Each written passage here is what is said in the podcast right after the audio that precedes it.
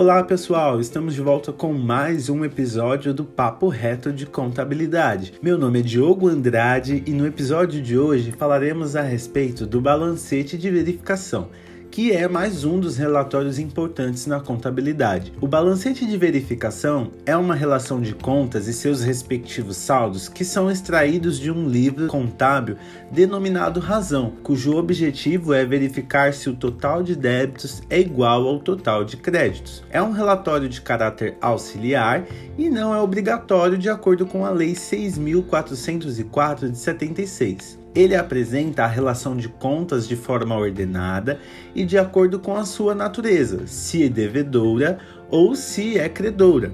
Em específico, é utilizado para verificar ou identificar erros do método das partidas dobradas, cuja regra é que para todo débito há um crédito de igual valor, e vice-versa. Porém, só é possível identificar erros pontuais no método das partidas dobradas, como identificar se em determinada conta seus valores foram debitados ao invés de creditados e vice-versa. E também se o total de débitos é igual ao total de créditos. Com o balancete de verificação, não é possível identificar todos os possíveis erros que há na escrituração do método das partidas dobradas. Mas apesar disso, e mesmo não sendo obrigatório, é um relatório de muito valor e que pode ajudar a evitar erros na contabilidade. A norma que fala a respeito do balancete de verificação é a NBC T 2.7, que tem por título do balancete ela regulariza e descreve as características do balancete de verificação. O grau de detalhamento do balancete deverá ser considerado de acordo com a sua finalidade. Os elementos mínimos que devem constar no balancete são identificação da entidade, data a que se refere, abrangência, que é o período que será registrado, identificação das contas e respectivos grupos, saldo das contas indicando se devedores ou credores e soma dos saldos devedores e credores. O balancete que se destinar a fins externos à entidade deverá conter nome e assinatura do contabilista responsável, sua categoria profissional e o número de registro no CRC. O balancete deve ser levantado no mínimo mensalmente, ou seja, ele pode ser feito diariamente, semanalmente ou quinzenalmente, mas no mínimo mensalmente. O balancete de verificação pode ser escriturado com até oito colunas, que são elas: contas, natureza, saldo anterior ou inicial, que é subdividido em duas colunas com subtítulos de devedor e credor, a coluna de movimentação, que é subdividida em duas colunas com subtítulos de débito e crédito, e por último, a coluna de saldo final, que também é subdividida em duas colunas com subtítulos de devedora e credora.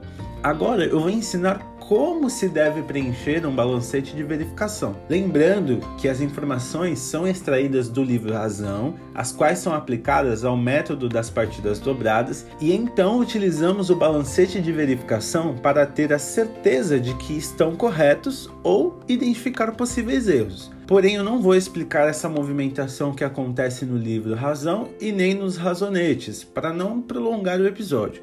Veremos isso em outro episódio. Antes de iniciarmos, eu tenho um pequeno recado para vocês muito importante.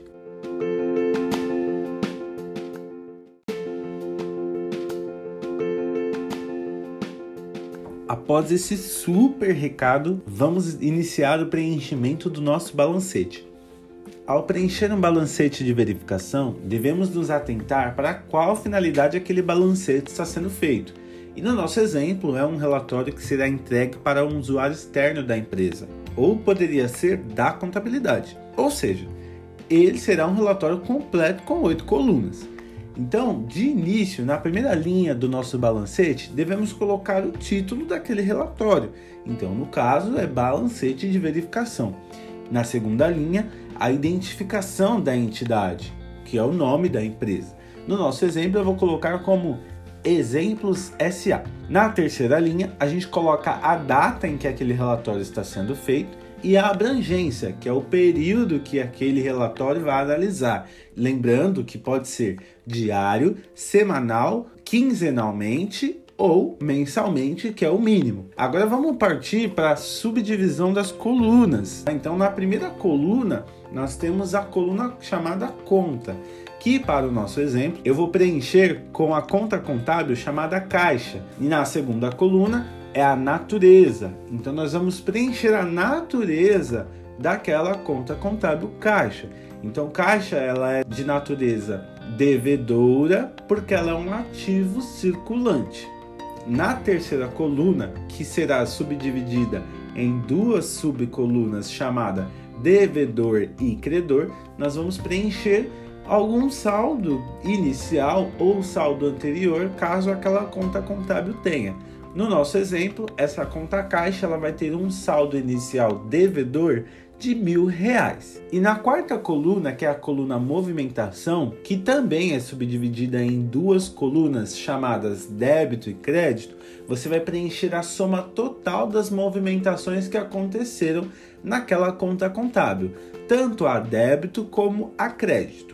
No nosso exemplo, a conta contábil caixa teve um total de movimentação a débito de 11 mil reais e a crédito um zero total de movimentação, ou seja, não houve nenhuma movimentação.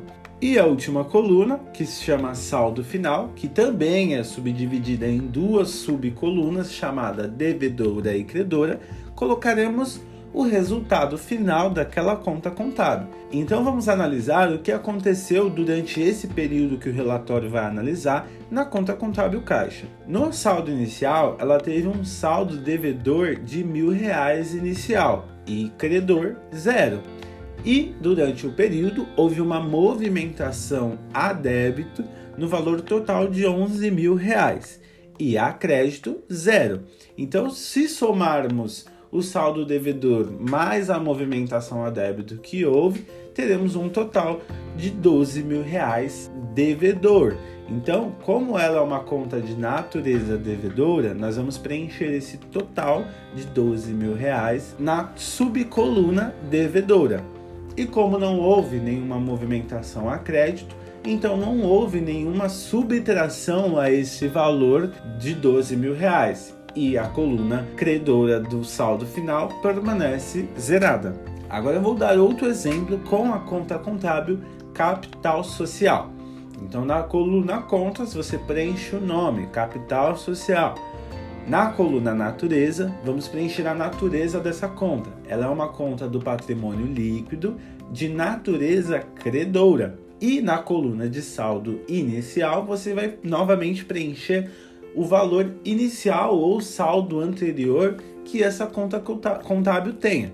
No nosso exemplo, essa conta de capital social ela teve um saldo inicial de mil reais. Então, por ela ser de uma natureza credora, nós vamos preencher o valor de mil reais na subcoluna credor e na subcoluna devedor permanece zerado. Na coluna de movimentação, você vai preencher, como já dito, a soma total de toda a movimentação que houve nessa conta contábil, tanto a débito como a crédito.